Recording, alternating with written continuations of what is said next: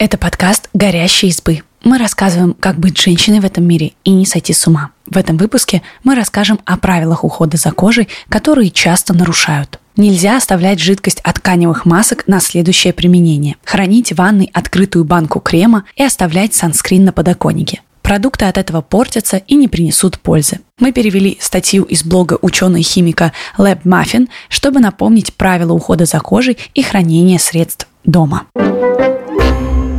Правило 1. Использовать аппликатор или пипетку со средством без контакта с кожей. Как это выглядит в рекламе? Женщина держит пипетку со средством прямо на лице, а оно стекает по лицу, бликуя на матовой коже. В реальности так ухаживать за лицом нельзя. Флаконы с дозатором придумали для того, чтобы избегать контакта с кожей. Средства в банках на самом деле являются самыми надежными в плане хранения. Стоит только погрузить в него свои руки, как туда попадет армия микробов. Может, загрязнение никак не повлияет на кожу, но риск занести инфекцию повышается. Случится это или нет, зависит от консервантов в составе. Это целая группа ингредиентов, благодаря которым можно мазаться кремами без страха до конца срока годности. Они не позволяют микробам и грибкам размножаться в банке. Кажется, можно добавить в формулу кучу консервантов и пользоваться средством вечно, но не все так просто. Эти вещества в большом количестве вызывают раздражение и аллергию у людей. Их добавляют ровно столько, сколько нужно, чтобы не страдала кожа, а микробы и грибки гибли. Это работает при открытии банки, но стоит зачерпнуть крем руками, а не специальной лопаткой, микробы начинают размножаться. Средства во флаконах с дозаторами, аппликаторами и пипетками лучше защищены от контакта с руками и кожей, чем в открытых банках. Но для них правила те же. Старайтесь капать сыворотку на руки, избегая контакта с кожей. Если вместо пипетки у вас аппликатор в виде лопатки, очищайте ее перед тем, как положить обратно в банку.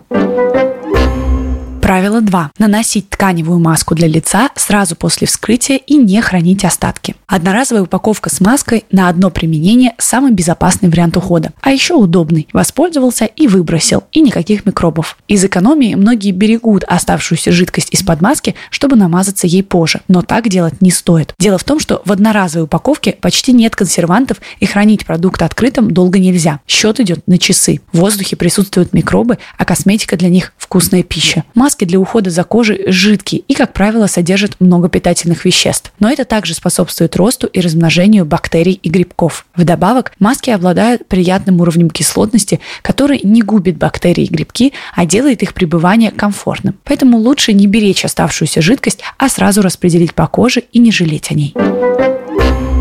Правило 3. Держать уходовые банки подальше от влаги. Не только грязные руки и контакт с кожей приносят микробов в средства ухода. Вода или даже пар могут нарушить формулу продукта. Чаще всего такая беда случается, когда женщины наносят на волосы маску для волос после душа. Тяжело это сделать, не капнув водой внутрь большой банки без дозатора. А пар ванной – тоже влага, которая может попасть в средство и создать комфортную среду для роста микробов и грибков. Чтобы этого избежать, есть два способа. Первый – класть перед мытьем в чистый контейнер ровно столько крема или или другого средства ухода, сколько нужно на одно применение. Второй – пользоваться уходом вне ванной комнаты, например, в спальне. Правило 4. Хранить косметику в оригинальной упаковке, а если перекладывать, то в специальный контейнер. Перекладывать уходовые средства в новую упаковку в целом безопасно, но есть нюансы. Главное – выбор контейнера. Красивая банка из-под джема или скраба не подойдет, даже если ее тщательно промыть. Там все равно останутся крошечные частицы, которые могут испортить уходовое средство. Нужны специальные чистые контейнеры для косметики. Мойте их мыльной водой или специальным средством для очищения, а потом насухо вытирайте. Это предотвратит размножение размножения микробов внутри. Стоит обратить внимание на стеклянную, а не на пластиковую упаковку. В стекле средства хранятся лучше и не портятся дольше. Если неудобно хранить косметику в стекле, можно позволить себе пластик. Лучше всего, если это специальный набор для хранения косметики. Например, есть дорожные наборы из пластика. Они подойдут. В дорожных наборах можно возить любимую косметику в путешествие и брать с собой как ручную кладь. Флаконы до 100 мл разрешают брать на борт.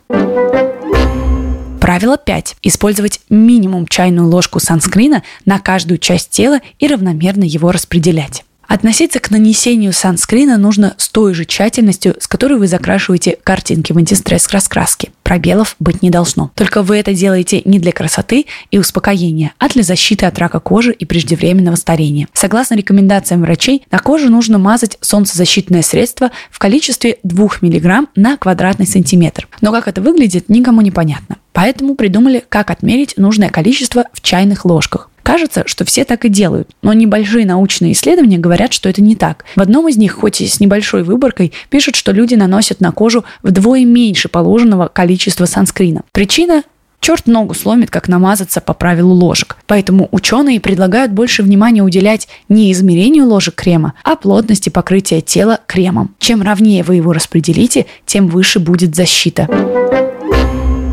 Правило 6. Увлажняющий крем наносить до защиты от солнца, а тональный крем поверх нее. Смешать тональный или увлажняющий крем защиты от солнца заманчиво. Можно сэкономить время, а еще избавиться от неприятного эффекта санскринов. Многие из них выбеливают лицо. Но это грубое нарушение правил ухода за кожей и лица и тела. У каждого средства есть своя химическая структура, которую человеческому глазу не видно. Микроскопические частицы санскрина при контакте с кожей создают защитную пленку. Благодаря ей вы не сгораете на солнце, а на коже не появляются прыщи и пятна. В лаборатории средства для защиты от солнца тестируют на голой коже, следят за равномерностью покрытия и выпускают на рынок надежную формулу.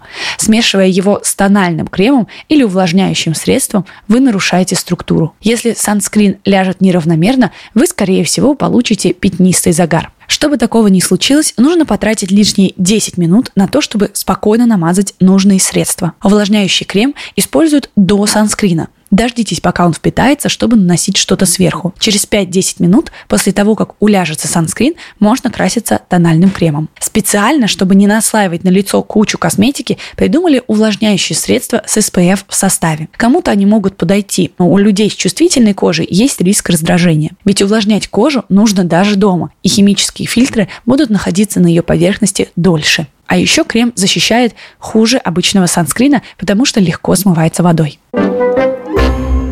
Правило 7. Хранить санскрин в сухом и прохладном месте, а на пляже прятать в сумку или полотенце. Большинство средств ухода нужно хранить согласно инструкции на упаковке. Не все их читают, но это действительно важно. Если игнорировать правила хранения средств для ухода за кожей, продукт испортится и не будет работать. Например, солнцезащитный крем от нагревания испортится раньше срока годности на упаковке. Поэтому весной и летом, когда отправитесь на пляж, спрячьте крем подальше от прямых лучей солнца в сумку или укутайте в полотенце. Мишель Вонг советует не хранить санскрин в автомобиле в теплое время года. Машина сильно нагревается на солнце, и если внутри будет лежать крем, его срок годности станет короче. Насколько, сказать трудно. Но если крем изменил свою консистенцию или пахнет по-другому, пользоваться им не стоит.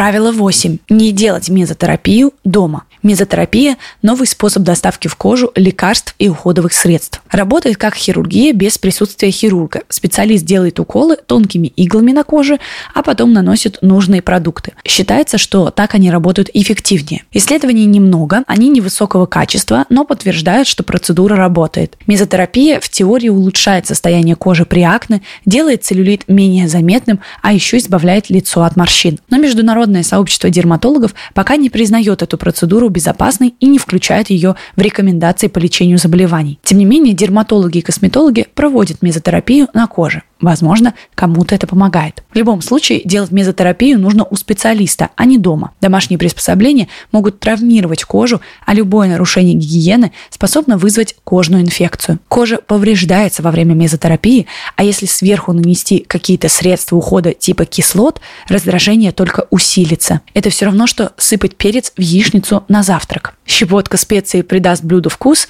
а чайная ложка может вызвать слезы, чихание и даже аллергию. Спасибо, что послушали этот выпуск. Подписывайтесь на наш подкаст, пишите в комментариях о своих впечатлениях и делитесь ссылкой с друзьями. Пока!